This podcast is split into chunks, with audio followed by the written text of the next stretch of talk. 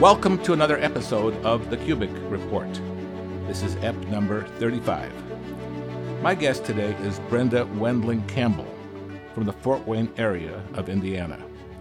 Brenda works as Product Operations Director for Annie's Publishing in Berne, Indiana, and focuses on processes and procedures, bridging departments and systems. And she finds solutions in automating production processes and catalog intellectual property rights. She provides training for new employees and does all kinds of other things at Annie's Publishing. So we're very grateful to have you here. Welcome to our podcast. Thank you, Vic. Well, we're so glad to have you here. I'd like to say a few things about Brenda. Brenda is a very pleasant woman who I have met through the United Church of God and whom we've had been become acquainted at various events, mostly church gatherings. I noted her as a very gifted singer and have always appreciated her singing ability. And we have spoken various times at church events. And one thing that really struck me about Brenda is that she always appears so happy. She has a very pleasant smile, an extremely pleasant personality, and you would never know that she has had some very painful and difficult events to live through in her life. About a year ago, in September of 2021, her husband Steve died. Then in March of this year, her mother died. Also, she has gone through the trauma of her son's divorce. Anyone's heart would go out to Brenda. She shared her journey in this dark valley on Facebook.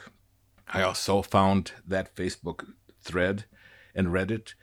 It was her catharsis, but not only hers, but for all those reading it it really resonated with the readers because so many people commented on things that was food for thought for all.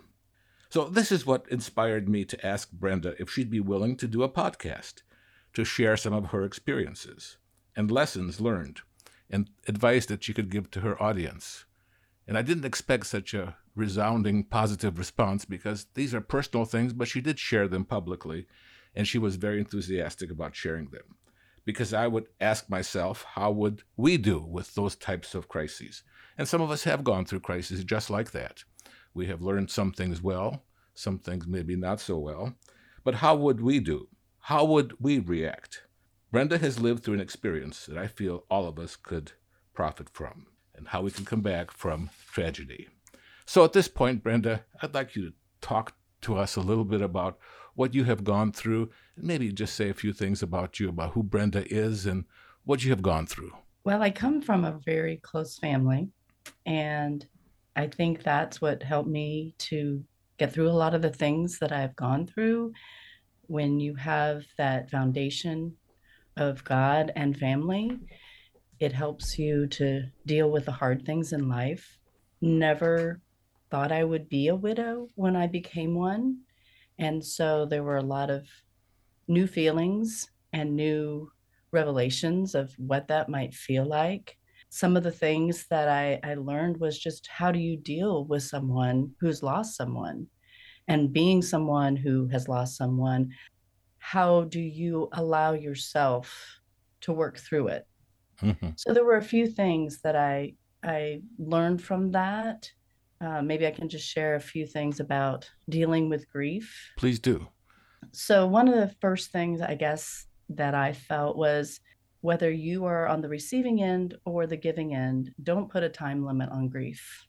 Everybody works through grief differently, and you can't expect someone to just get over it. They have to deal with every stage of it. And depending on who they've lost or what they've lost, how they lost it, depends on how they're able to deal with it. In my case, I had a long time to prepare for it. My husband was sick for a long time. So, because of that, you start grieving before they're gone. Mm-hmm. Some people, however, lose their mate, their child, uh, their job, whatever it might be that they're grieving, and they lose it very suddenly. And to me, that has to be the harder thing to deal with because it's such a shock. Mm-hmm. That first stage of denial is just you can't believe it. You just it's it's just not real. Whereas when you have a long time to work through it, it's still a shock when it actually happens. but you've had the time to process that, okay, this is where this is going. This is what I have to do in order to survive after it happens. Some other things, I guess, too, that when you're dealing with someone who's lost, you don't want to try to fix anything. There's nothing really that they're expecting. They're not expecting you to fix it, they're not expecting solutions sometimes what they need is just someone who sits there and listens to them, who gives them a hug, who checks back frequently. Um, when you lose someone and you go through the process of having the funeral and then dealing with all these things that have to be done afterwards, a lot of times people are there right up front and it's wonderful. I mean, the support is just amazing and outpouring to you but so often we as not being the ones who have made had the loss we forget that they may still need to be checked up on later on mm-hmm. you know they have all of this initial support but then they're left alone so don't forget about them as months go by. Check back with them make sure they're still doing okay. And then I, again give them a listening ear be there for them and you know everybody's like well i don't know what to say to someone who dies you know i, I mm-hmm. don't or or who has lost someone. It's not always about what you say. It's just about knowing that you're there. If i could just say this too is that i find that you know having been a minister and and talking to people in the congregation who whose mates have died in some cases even children have died or, or parents have died uh, that um, I, i've learned that all I've got to do is just be there around them. Uh, I don't have to give a lecture or give a sermon or you know quote scripture to them or or feel like I've got to do the talking. Uh, I feel it's important as one who gives care and comfort is just to be around them. And also, if I could just say too, is that I found too. I don't know, maybe uh, maybe you could comment on that too.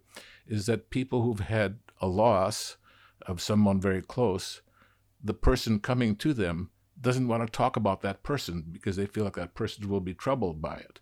But actually, the person who's grieving wants to hear, you know, about uh, that person. You know, they don't mind it being brought up. They don't mind having some experience or some past event brought up and talked about. Could you comment on that? Absolutely.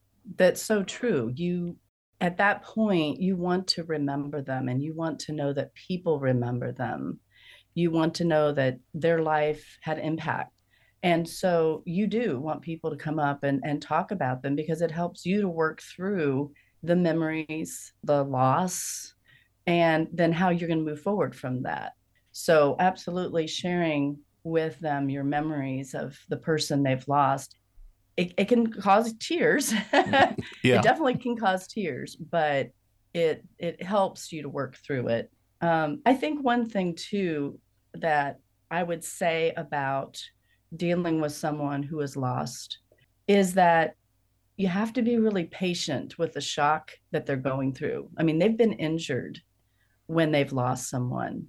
And sometimes those people are not going to act or react the way they might normally act. They might have moods, they might have inconsistent behavior, there may be a lack of patience or self control. So we need to help heal and, and bind up their wounds.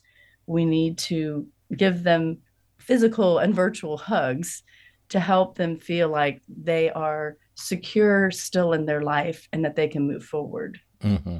And perhaps even sending a little note to them, you know, on a card, just saying, thinking about you, hope you're doing well, and just not elucidate much more than that, you know, but telling them that you're thinking of them and that you that they are in your prayers. And and that feeling of getting those notes or just someone coming up and just saying hey i'm here. If you need something i'm here. That it, it definitely helps you to feel like okay i'm not alone in this mm-hmm. um, the other thing about it that i find amazing in any trial that you go through is when you've gone through this one you have a new understanding of how other people go through it but what I find that God does with it is that He brings you people in your life who are going through it new. And mm-hmm. now that you've gone through it, you're able to help them. And I think that's what the whole joy in the trial means is that we have to see God in all of the negative things that happen in our lives. And then we have to put that to his use. Mm-hmm. We have to share our experience like we're doing today, which it's difficult. but at the same time, you want that trial to mean something and to be helpful for someone else. Right. It feels so comforting even to yourself in learning more about you because a lot of people know know Brenda or know whoever the person is that's going through the trial, but they don't know some of the details, and, and so they feel better about it. I know, uh, Brenda, that you went on a campaign. It seemed on Facebook uh, this summer and just wrote like essay after essay in August. You know, I I I copied, cut and paste them all into a document, nine pages uh, of them, and I found I found them to be just very very helpful. You know, having a good heart, trouble, and then quoting some passages like Psalm 119, 143 about anguish has overcome me, but then what's the solution to it? Appreciate the goodness of God. Hope is a thing with feathers. I mean, you had one after another, and I found that probably not not only for you was it helpful and cathartically going through that, but your supporters, which were many who commented and put likes, reacted to what you were going through, and that probably was a symbiotic thing between you and everyone else. It was it was very encouraging. Um, as you said, I, I really started just writing it to get my thoughts out, to work through things, to reach out to God to make sense of it all. and when people started reacting and making comments back to me, I thought this is this is bigger than me.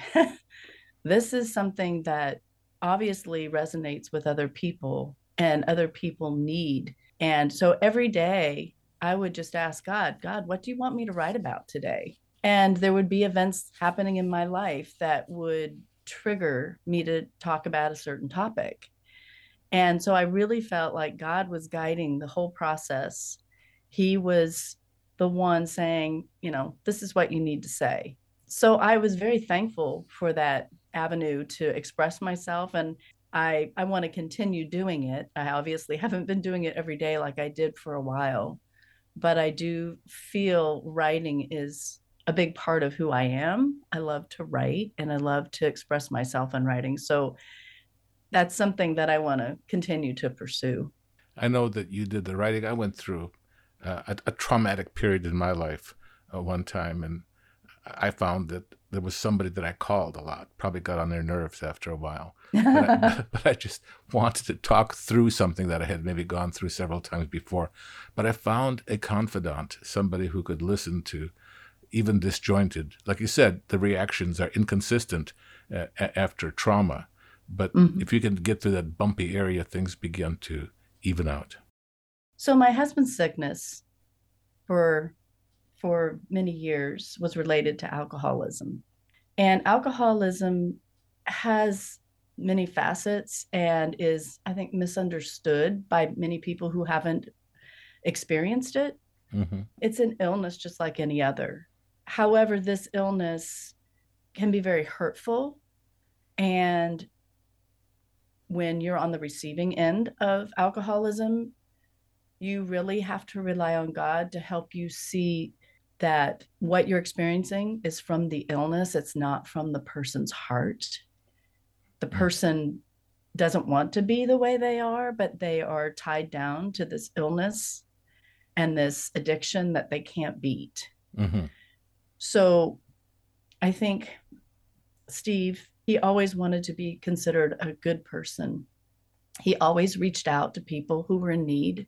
He was very involved in the community that we lived in and had been a police officer, a sheriff, deputy sheriff for many years. And he always wanted to help those who were in need. But he had, he just had this addiction inside him that eventually prevented him from being able to function normally. Mm-hmm. And as it got worse and worse, he became more reclusive and more irrational. and so, as I dealt with that, I had to trust in God to help me to still treat him with love, with patience, with concern. But at the same time, I had to learn how to take care of myself. Mm-hmm. I had to be involved in the things that were who I was and not allow what he was doing with his life to keep me from from living. And so I would say to people who have never experienced or been around alcoholism that it's more than the sin talked about in the Bible. It's it's a real disease, just like cancer or diabetes or anything else. It mm-hmm. is a real disease that kills people. And we have to have compassion. We have to be there for them as we can be, but we also have to realize that we can't make them do anything. We can't make anyone do anything. And so if they want to be healed, it it is on us, it is on them to choose to be healed, to choose to want to reach out for help. So we can only do so much. And it's okay that we can't save them you know, when it was toward the end and he was in so much pain, I found myself praying for him to die. And I felt very guilty for that because mm-hmm. I thought, should I have been praying more for his healing? Should I have gotten more help for him? Should I have reached out to somebody that could could get through to him? But then you come to the point where you realize it's their choice. So you do what you can do and you love them until you can't love them anymore and yet you do you you continue to love them even after they're gone it's amazing how people who are the other side of of the disease you know the the mate or family or whoever feel so guilty about the level of care that they they present well and it's just like god you know god wants us to want him because we want him he doesn't want to force us to come to him he doesn't want to force us to keep his commandments or to do the right things. He wants us to do them because we want them. Mm-hmm. It's all very voluntary. The whole process of salvation is very voluntary. It isn't where you just kind of sign on and just kind of take the train in uh, into the kingdom of God. You have got to want God. It's a voluntary choice. And I will say, as you go through any kind of trauma, the only thing ultimately that gets you through it is turning to God and looking to Him to bring you peace and joy and a new life. well, that's what I sensed in call essays because they were more than just a couple sentences in what you wrote. And what you wrote was not something that you just thought of that day, was something that you had experienced through that. I thought to myself, too, is that people who are listening to this, you know, we kind of create our own scripts of what if, what if, what if, you know, and, and I found that as I read your things, I thought, boy, that would fit here, that would fit there, this fits with that person, it fits with me. You know, some of the things that that that, that you wrote. So I feel like a part of the grief processing is pre-processing perhaps you know is to be able to be ready for anything that may happen because we don't know what what is awaiting us in the world that we live in uh, ahead of us and people who are caught totally unaware are the ones who will suffer most. But if you have preparation for it, it, it could be helpful. Well, as as you were saying, you know, God's truth is God's truth. And the more that we look into it, and the more that we know it, the more that when you go through something horrific, that comes back to mind. God brings that knowledge and those truths back into your life to tell you, I'm here, I'm hugging you, I'm, I'm never letting you go. I'm not going to leave you. We'll get through this. So now we have come to this point uh, in your life, Brenda. It has just been so uh, good to be able to talk about these things and discuss them in a way that can be helpful to others. First, already we've covered about how to interact with a person who is going through grief, is not to just ignore them or just pretend like they're not there, but but to be available and maybe not having to just say things or just your mouth running, you know, but just being there, just being close by, just your presence being there. Mm-hmm. And also some of the things that you have just said here about, you know, that you shared very personal information, you know, about, about your life. But now let's, uh, a year has gone by and what's happened now? Well, um, more than a year later, there's so many things to take care of. you know, you, you're busy with the aftermath of the event which helps in some ways because it distracts you from the grieving process. you look to God more and more to show you ways to work through your grief. You look to God in everything because you're now, when you become a widow, your spiritual relationship with God becomes so much more intense and personal. You know, when you're married, you lean on one another. You're going through the spiritual growth process together. But when you become a widow, it's just you. And so you have to relook at your life and think, okay, am I doing this because I need to have that relationship with God? Or am I just doing the things I'm doing because I'm part of a couple or I'm part of a church? Is it really my church? You know, you think about that with your kids as they're growing up in the church. Is this their church because their parents went there, or is it their church because that's what they want to choose? So I think in that year, you really think about who you are and where you want to go from here. So you look to God because you want Him to be guiding it. You don't want to make mistakes you might have made in the past or uh, do things because you think that's what's best for you when God says, mm, maybe that's not a good choice. so so I think you really think harder about that.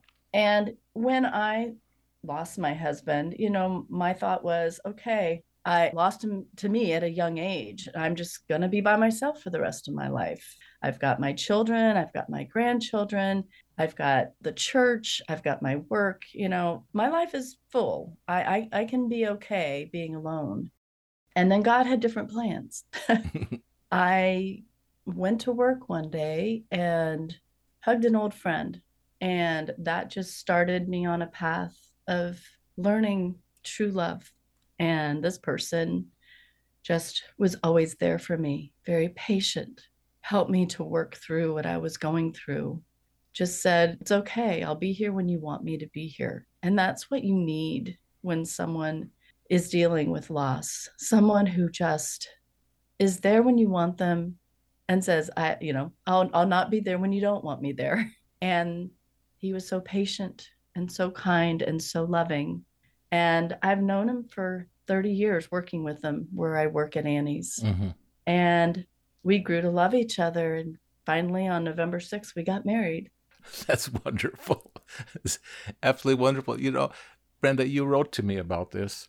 We were kind of going through what we would be talking about, and I was kind of looking at your notes and and then I look towards the end there. He said, We got married just a few days ago. and I thought, you know, I, I just leaped out of my shirt, you know, here. Uh, it was it was so surprising. And I, to be very truthful at first, I thought, wow, that, that is that is amazing. I have been very, very happy for you. I have just been so happy for you from the standpoint that a person can go through severe trauma and things are horrible.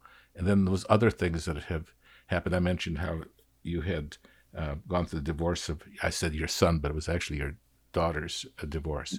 And I uh-huh. thought, I thought to myself, oh, that's um, that's terrible. It just seems like a person just how much more can they take?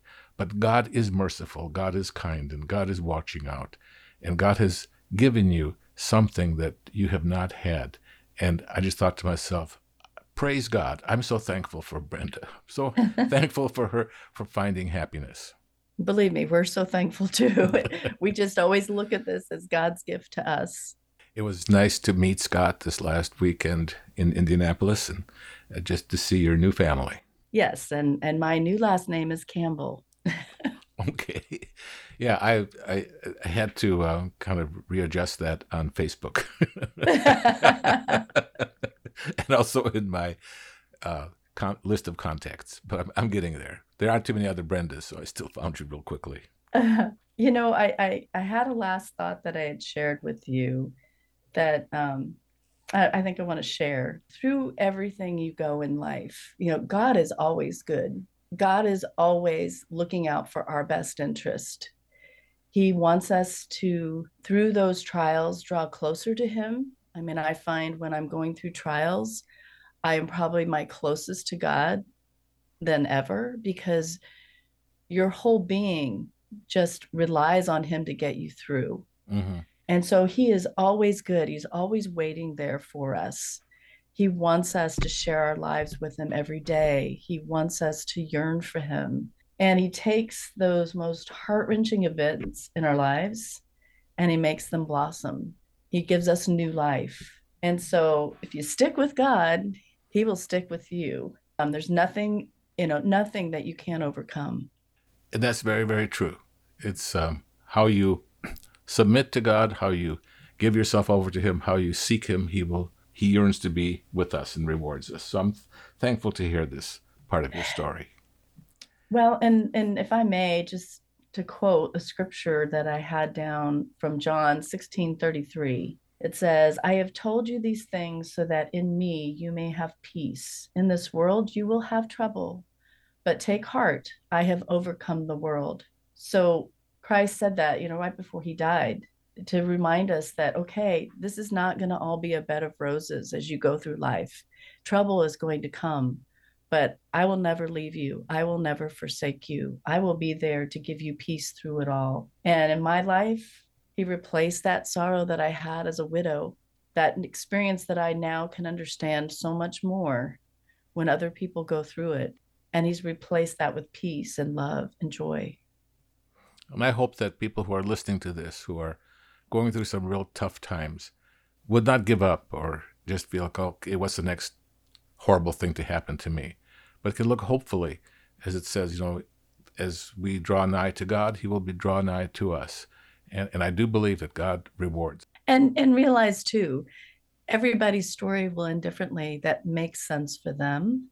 So don't push people to try to do something that you think they need in their lives. Mm-hmm. Let them figure it out with God.